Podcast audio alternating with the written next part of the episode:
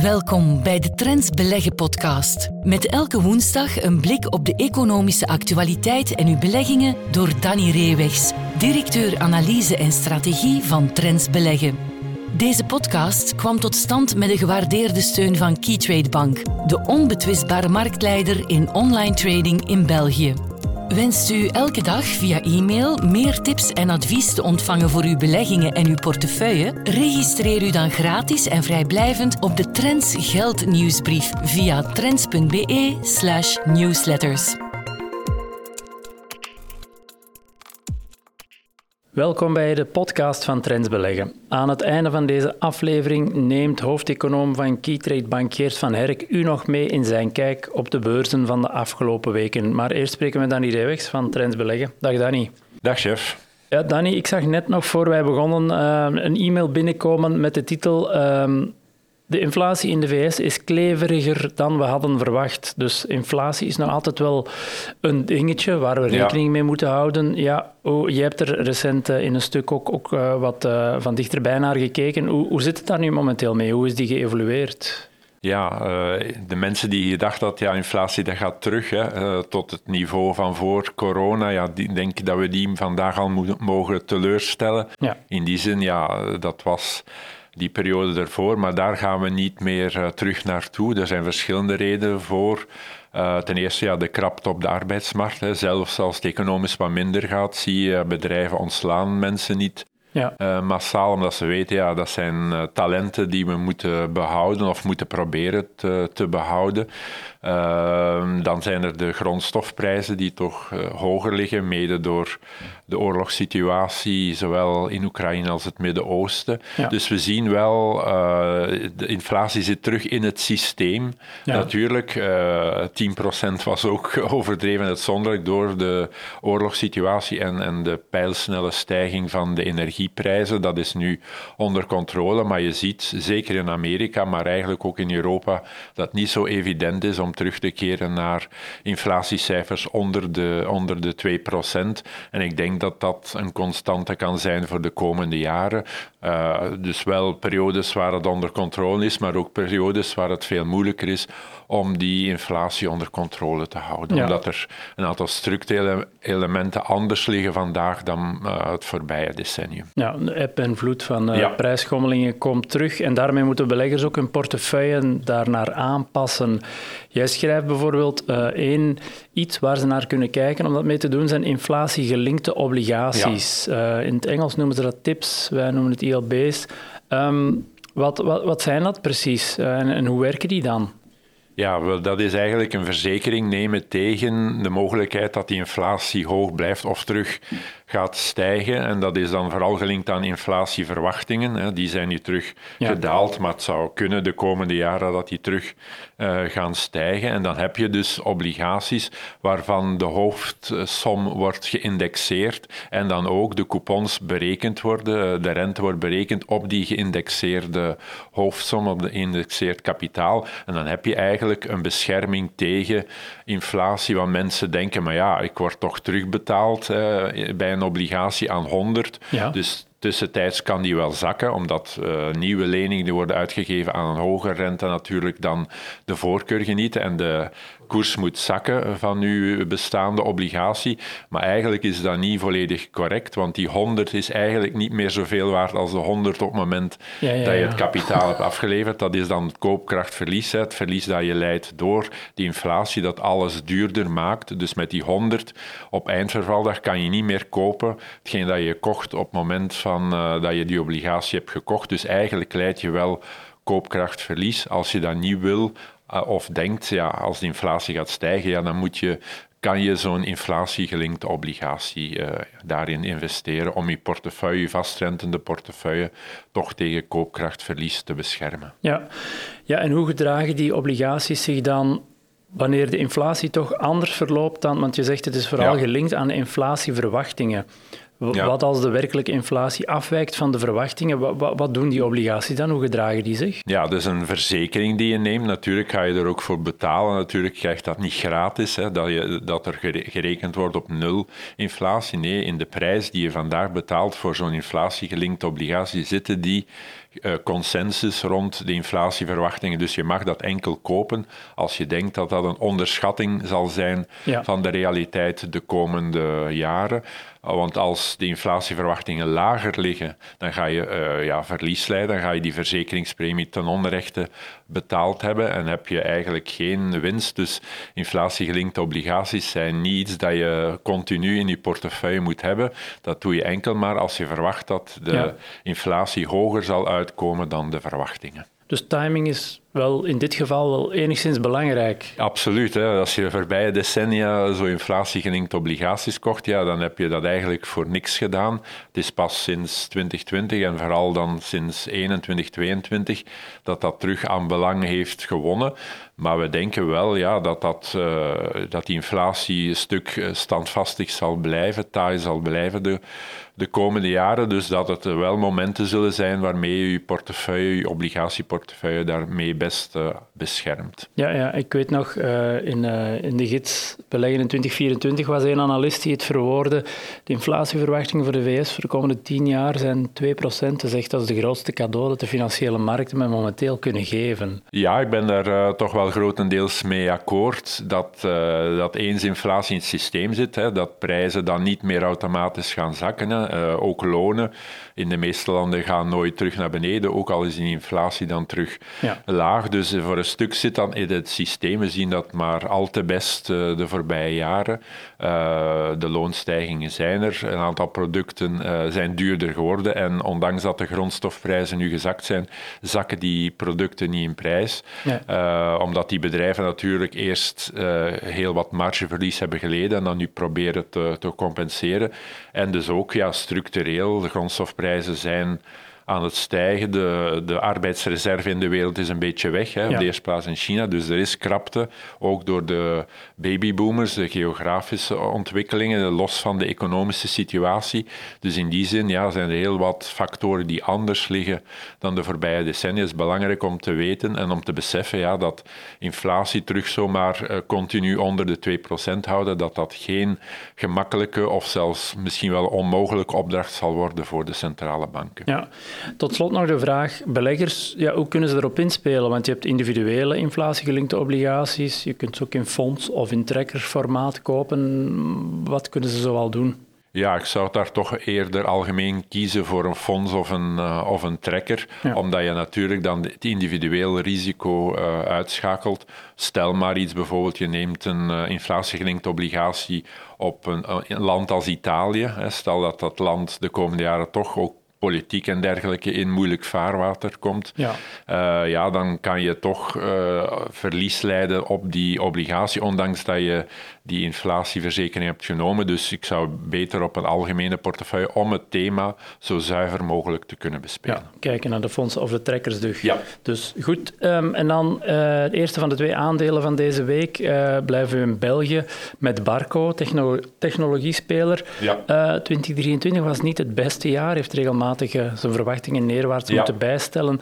Um, het einde van de rit, wat is er nu van gekomen van 2023? Hoe deden de omzetten en uh, de rest van de resultaten het? Vooral op vlak van omzetevolutie is het een pover jaar geworden. Um, uh, bij de jaarcijfers 22 was Barco nog uitgegaan van 10 tot 15 procent omzetgroei voor 2023. Vooral een herstel gelinkt aan China. Dat was de algemene verwachting. De ja. coronacrisis was daar eindelijk ook uh, bezworen. En dan dacht iedereen, kijk, we gaan hetzelfde effect hebben zoals in het Westen. Hè. Dus een heropleving van de economie, een sterke heropleving. En daar gaat ook uh, bedrijven als Barco, die toch wel een sterke link hebben met China, van kunnen profiteren. Dat bleek buiten het eerste kwartaal niet het geval te zijn. En dan heeft dus Barco tot twee keer toe een uh, omzetwaarschuwing moeten, moeten geven, waarbij uiteindelijk na het derde kwartaal de analyse was van ja kijk, helaas er zal geen omzetgroei zijn en dat is ook gebleken. Mm Het hangt ervan af, hou je rekening met wisselkoers uh, evoluties. Uh, daarzonder is er zelfs een lichte omzetdaling. Als je er wel rekening mee houdt, dus vooral dan het dollar-effect, ja, dan is er een 1% uh, vergelijkbare omzetgroei. Ja, voor een technologiebedrijf is dat natuurlijk te, te pover. In die zin is dat wel uh, een teleurstelling. Wat wel beter is en waarom ook de koers positief gereageerd heeft, is het feit dat de winstevolutie in de tweede jaarhelft, de winstmarge, wel een stuk hoger lag ja. dan in de eerste jaarhelft, waardoor er wel een winstgroei was van ongeveer 6%. Maar natuurlijk, ja, dat blijft toch te beperkt voor een bedrijf ja, dat ook de jaren ervoor al niet, uh, al niet gegroeid was door de coronacrisis. Ja. ja, en het rapporteert in verschillende segmenten. Je hebt de entertainment, healthcare en dan office, uh, clickshare. Hoe waren daar bepaalde uh, zaken om, om aan te wijzen? Ja, hoe deden die het? Ja, je hebt het entertainment gedeelte, dat was het positieve gedeelte, met zowel een, een mooie omzetgroei daar wel, hè, de laserprojectoren, de cinema, de digitale cinema. Ja. Dat is echt wel een groeiverhaal eh, dat hebben we gezien in 2023. Enterprise, het verhaal rond onderneming ClickShare, zag je verbetering. Uh, vooral op vlak van orders, nog niet in termen van omzet. Dus dat is een gemengd verhaal. Maar het negatief verhaal is dan de healthcare. En daar heb je vooral het effect in China toch ook een beetje wat je in het Westen zagen. Dus er is heel veel extra geld moeten uitgegeven worden tijdens de COVID-19-pandemie. Ja. Uh, ja, en dat is er dan niet meer in het jaar nadien. Dus die herinvesteringen die zijn maar moeizaam terug op gang gekomen. Daar zat een beetje het probleem. Daar zien we een forse omzetverlies. en dus vandaar dat op groepsniveau 1 plus één min en eentje neutraal, ja, Dat, dat het inderdaad een, een vlakke omzetevolutie is geworden. Ja, waarom nog koud? Je zegt wel margeherstel in de tweede helft van vorig jaar. Ja. Zegt daar iets over de vooruitzichten voor dit jaar? Heeft het bedrijf daar al iets voor gezegd? Ja, men probeert daar toch opnieuw een verdere winstgroei per aandeel te kunnen realiseren, maar qua omzetevolutie, en dat is het minder leuke nieuws zal het opnieuw nog altijd een overgangsjaar zijn. Daar verwacht men nog geen spectaculaire uh, verbetering. Misschien is dat een te voorzichtige voorafname na moeilijk jaar. Hè, dat dat misschien in de loop van het jaar toch kan uh, bijgesteld worden, deze keer in, in opwaarts en niet in neerwaartse uh, zin. Maar het zou wel moeten, want uiteindelijk, als de omzet niet groeit, dan zal de omzet in 2024 nog altijd op niveau liggen van 2018, 2019, tussen 1 en 1,1 miljard euro. En dat is natuurlijk voor een technologiebedrijf niet zo, niet zo best. Het is de dip geweest in corona, maar Barco heeft het toch moeilijk, vooral dan door de healthcare afdeling, om daar uh, snel van te herstellen. En dat neemt dan toch enkele jaren, dus hopelijk in de loop van het jaar kan men dat bijstellen. En zeker is het dan toch wel nodig vanaf 2025 om terug een, een duidelijke manifeste omzetgroei te, te linken, want, uh, te presteren. Want uh, ja, een technologiebedrijf moet heel veel kunnen investeren in onderzoek en ontwikkeling. En dan moet natuurlijk omzet en winst opwaarts gaan. Anders ga je het moeilijk krijgen ten opzichte van uw concurrenten om bij te benen en technologisch uh, op vlak van innovatie mee te blijven. En dat is net de ambitie van de nieuwe topmensen hè, van Charles Baudouin, de, ook de meerderheidsaandeelhouder, juist om veel meer te gaan innoveren, veel meer nieuwe producten te hebben, waardoor Barco terug uh, een sterker groeiprofiel kan krijgen. Ja, ja, tot slot, die moeilijkheden stralen ook af op de koers. Uh, jammer genoeg, uh, min 40 procent ten opzichte van een jaar geleden, denk ik. Um, ja, is het ergste qua koersreactie achter de rug, denk je, of kan het bedrijf nog verder teleurstellen? Ja, laat ons hopen dat het ergste nu achter de rug is. Ten slotte, we hebben koersen gehad al van boven de 30, hè, voor de coronacrisis uiteraard. Maar we zijn toch uh, heel hard teruggevallen. Het herstel dat we zagen in, in 22, 23 is er volledig terug uitgegaan, zoals je aangeeft. Hè. Toch een, een van de grote teleurstellingen van 2023 op vlak van koersprestatie. De waardering is, is redelijk, zeer redelijk geworden door de teleurstellingen. Maar uiteraard, het bedrijf zal dan wel uh, minstens de huidige verwachtingen moeten, moeten halen en toch best opnieuw op een gegeven moment omzetgroei gaan tonen om het vertrouwen van beleggers terug te winnen. Ja, oké. We houden het in ieder geval in de gaten. Uh, tweede aandeel van deze week blijven ook in eigen land met de producent van hygiëneproducten, Ontex. Um, belangrijkste daar is, je begint er jouw analyse ook mee, de schuldgraad. Uh, ja. is iets wat al lang Ontex boven het hoofd hing. Hoe is die geëvolueerd? Ja, dat is toch heel belangrijk om eerst mee te geven dat dat uh, een zeer goede, een zeer positieve evolutie heeft gekend in 2023. niet vergeten, door corona en daarna de enorme op uh, enorme klim van de grondstofprijzen was uh, op dat vlak um, Ontex toch in een heel boelig water, vaarwater terechtgekomen met een verhouding tussen de netto financiële schuld en de bedrijfskaststroom, EV, uh, net financiële schuld ten opzichte van EBITDA van 7,7 als 3 à 4 toch een beetje het maximum is voor een bedrijf en zeker voor een bedrijf dat niet zo'n sterke marktpositie is, ja, dat was toch zeer alarmerend. Ja. er is dan nog eens van CEO gewisseld. Uh, en dan kunnen we toch zeggen aan het eind van 23, en dat was eigenlijk kwartaal op kwartaal toch een flinke verbetering, dat we nu op 3,3 keer zitten. Dus mooi uh, binnen die vork, met de ambitie eind 24 onder de 3 te staan. Dat betekent ook, ja, Ontex die zaak, uh, die schuldpositie toch echt wel onder controle heeft gekregen in, in vijf kwartalen tijd eigenlijk. Dus dat is toch wel een zeer mooie uh, prestatie. En dat is toch wel belangrijk, dat het risicoprofiel van Ontex toch enorm verbeterd is voorbije 1 tot 1,5 jaar. Ja. En als we dan kijken naar de rest van de resultaten, um, wat betreft omzet, bedrijfskaststroom, um, hoe hebben die het gedaan in 2023 en ook ten opzichte van de verwachtingen van analisten? Ja, er zijn twee elementen om die schuld af te bouwen. Eén is de verkoop van een aantal activiteiten. Die is de belangrijkste bij waren de Mexicaanse ja. activiteiten, Algerije en Pakistan. Dus vooral de opkomende landen gaat eruit ontexploit zich terug op West-Europa en Noord-Amerika, omdat men ja niet de kracht heeft om eigenlijk wereldwijd actief te zijn. Dus uh, Latijns-Amerika moet er uiteindelijk uh, uit. Dus dat is één aspect. Dat geld uh, heeft de schuldafbouw geholpen. Maar anderzijds is de verbetering vooral van de rendabiliteit. Hè. De omzetgroei is dubbelcijferig, maar dat heeft natuurlijk ook te maken met inflatie. Maar wat we vooral zien is de, de marge die verbeterd was, die naar gelang de regio tussen 5 en 6 procent lag in 2022, is terug verbeterd richting 9 à 10 procent. Dus in sommige gevallen verdubbeld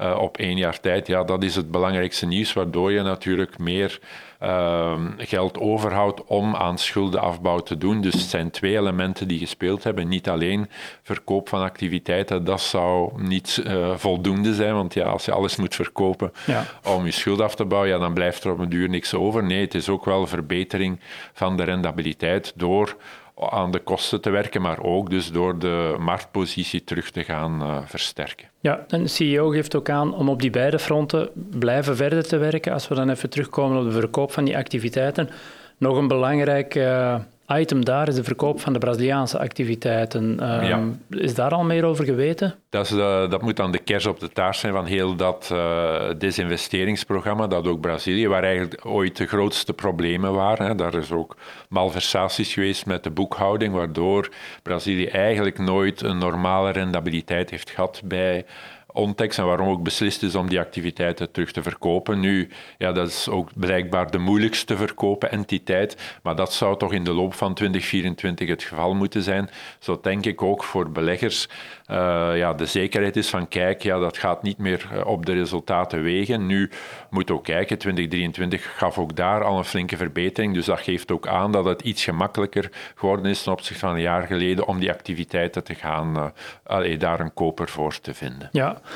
Ja, tot slot nog een vraagje, want Ontex zit ook in de, in de selectie van, van de Trends beleggenportefeuille. Jij hebt vrij vroeg al ingezet op, op dat herstel dat we nu zien. Hè? Maar het, ja, het is een tijdje uitgebleven, dus ik vraag me af, hoe ga jij om met dergelijke posities waarin je eigenlijk ja, inzet op iets wat nog moet bewerkstelligd worden? Ja, uh, hoe hou je dat in de gaten? Wanneer neem je verlies en zeg je van ik zit hier echt niet meer goed komen. En bij Ontex is dit op dit moment voorlopig nog niet, ah, niet het geval. Maar hoe, hoe ga je met de, zulke posities om, om in de portefeuille? Ja, dus ten eerste ja, een relatief kleine positie die je bouwt een beetje in je beleggingspyramide, waar je je vaste waarden hebt, waar alles wel deftig gaat en dat je dan enkele waarde in portefeuille kan nemen die, waar je inspeelt op een turnaround, een ommekeer, waar je ziet, ja, het loopt mis, waar je denkt, oké, met een nieuw management of zo uh, moet dat beter kunnen. Hè. dit bedrijf eh, performt veel minder dan normaal, maar als je daar aan werkt, kan dat verbeteren natuurlijk. 22 was daarin een heel negatieve factor en je zien dat die, in die uh, grondstofprijsstijging, in die inflatie, ja. uh, geeft natuurlijk nog meer extra moeilijkheden bij bedrijven die het al niet gemakkelijk hebben, waarvan de marktpositie al verzwakt is. Dus dat is een extra vertragingsfactor geweest. Maar ik denk dat we de voorbije vijf kwartalen wel tevreden mogen zijn over de gang van zaken. En heb je ook al koersherstel gezien en, en, zien we toch nu dat Ontex wel beter gaat presteren dan de gemiddelde prestatie van de Belgische aandelen. Natuurlijk, die zijn ook niet zo geweldig. De lat ligt daar wat minder hoog dan Europees, maar we zien wel, en dat denk ik ook logisch, hè, door de schuldenafbouw, dat die schuldgraad verminderd is, ja, is het risico karakter van dit aandeel ook vermindert en komt het weer meer toegankelijk voor meerdere beleggers. En ook zien we toch wel een, een spectaculaire resultaatsverbetering die zich normaal in 2024 zou moeten doorzetten. Als dat gebeurt en die Braziliaanse activiteiten raken eindelijk verkocht, ik denk dat we dan nog een verdere herwaardering kunnen zien van het aandeel en verwachten we dat het aandeel ten opzichte van de BEL 20 of de All Return Index van uh, de Brussel, dat het moet beter presteren dan uh, gemiddeld. Oké, ik onthoud vooral bij zulke turnarounds kwartaal per kwartaal toch opvolgen uh, om te weten dat het in de goede richting blijft gaan. Dat blijven we in ieder geval ook hier doen. Voor nu ben jij heel hard bedankt voor jouw tijd en inzichten en graag tot volgende keer. Graag gedaan, tot volgende keer. We luisteren nu naar Geert van Herk, Chief Economist van Keytrade Bank, met zijn analyse op een aspect van de economische actualiteit. Hallo iedereen en welkom bij onze wekelijkse bijdrage aan de Trends Beleggen podcast. In de podcast van vandaag wil ik een beetje stilstaan bij, ja, laten we zeggen, een beetje mijn persoonlijke strategie, aandelenstrategie. Hoe selecteer ik aandelen uh, die ik interessant vind om in mijn portefeuille op te nemen? Misschien ja, ook een beetje tips uh, die jullie kunnen helpen bij het selecteren van aandelen of om op dit ogenblik enkele opportuniteiten uh, te vinden. Ik kijk vooral een beetje naar Benelux-aandelen. België, Nederland, misschien ook een beetje Duitse aandelen, dicht bij huis. En ja, mijn favoriete trading indicator is de RSI, de Relative Strength Index. En ik speur eigenlijk altijd, ik ben eigenlijk altijd op zoek naar aandelen die sterk oververkocht zijn. Als ik aandelen zie die sterk oververkocht zijn, dat betekent dat de RSI op 9 dagen of op 14 dagen, die parameter speelt natuurlijk niet zoveel rol, maar aandelen die sterk oververkocht zijn, die begin ik op te volgen, want die bieden natuurlijk potentieel voor een mogelijke trendommekeer. En daar willen we natuurlijk uitgebreid van profiteren. Als we een beetje kijken naar uh, onze Bel 20, uh, ja, welke aandelen zijn daar op dit moment uh, sterk oververkocht? Ja, het zal u niet verbazen dat Umicore daar helemaal bovenaan de lijst staat. Het aandeel blijft eigenlijk ja, week na week lagere koersregionen opzoeken. Terwijl eigenlijk ja, toch dat lange termijn potentieel van het aandeel nog altijd intact is. Gekoppeld ook aan een zeer aantrekkelijke waardering. Dus als ja, al dat slechte nieuws in de koers is opgenomen, als dat sentiment een beetje zijn pessimistische climax gaat bereiken, ja, dan moet daar toch denk ik een enorme trendommekeer gaan plaatsvinden die dat aandeel uh, naar boven kan sturen. Umicore, welke aandelen uh, zien we nog in de Bel 20? Ja, op dit ogenblik denk ik een beetje een korte termijn effect. Dat is het effect van de gestegen lange termijnrente sinds uh, de start van dit jaar. Dus eigenlijk aandelen als Cofinimo, Edifica, Elia, eh, WDP zijn natuurlijk ook aandelen die door de recente koersdalingen van de afgelopen weken sterk oververkocht zijn. Dus ook daar potentieel natuurlijk opnieuw. Voorwaarde is hier wel dat uh, de lange termijnrente wat naar beneden komt. Lange termijnrente die op dit moment ja, toch wat hoger gaat, omdat ja, die, die eerste renteverlaging, hè, waarop eigenlijk de markten hadden gerekend, dat die toch een beetje verder hè, naar de toekomst is verschoven. Wat een beetje gerekend op maart, hè, maar het zal waarschijnlijk toch later worden, waardoor er uh, niet uh, direct een uh, ommekeer komt op de rentemarkt. Als we kijken naar Bel mid-aandelen of mid-cap Belgische aandelen, ja, daar ook sterk oververkocht. Ja, Ach van Gevaert, als u daar wil instappen, natuurlijk ook wel rekening houden met de liquiditeit van dit aandeel. En opnieuw toch ook een aandeel dat ook al lang tot mijn favorieten behoort, dat ik ook al regelmatig in deze podcast besproken heb, dat is Tessenderlo. Maar Tessenderlo, ja, ook hier, ondanks die gunstige lange termijn fundamentals, de waardering die aantrekkelijk is, zien we ook dat eigenlijk de meststoffensector in het algemeen, Tessenderlo in het bijzonder, ook eigenlijk maand na maand lager gaat. Wat bij Tessenderlo wel opvalt, zonder altijd technisch te horen, is dat we een soort van positieve divergenties beginnen te zien tussen de koers en de RSI. Wat eigenlijk betekent dat de recente uh, nieuwe lows uh, in het Tessenderlo-aandeel, in de koers van het Tessenderlo-aandeel, dat die niet geconfirmeerd worden door de RSI-indicator. En dat is dikwijls toch een, een soort van technische omgeving die we zien uh, bij een lange termijn trend. Om een keer dus opnieuw, hou ook uh, Tessenderlo in de gaten. verder vinden we ook nog in onze Belmit bijvoorbeeld Xior, Econocom, uh, Kinepolis ook terug als uh, sterk oververkochte aandelen. Goed, kijken we een beetje naar uh, onze noorderburen, de AX-index, de Nederlandse beursindex. Daar ook een aantal toch, denk ik, typisch opnieuw cyclische aandelen um, die het wat moeilijk hebben. Philips, Randstad, Heineken, AxoNobel en ArcelorMittal. Dus opnieuw, ja, opnieuw aandelen ook opnieuw om in de gaten te houden. En tenslotte om wat af te ronden, de uh, midcap index van uh, de Nederlandse aandelen. Uh, waarbij we eigenlijk ja, het, het sterkst oververkochte aandeel op die beurs in die index, dat is Signify. Dat is eigenlijk een beetje de, de lichtafdeling, afgespitste lichtafdeling van Philips. Noteert daar aan zeer lage RSI-niveaus.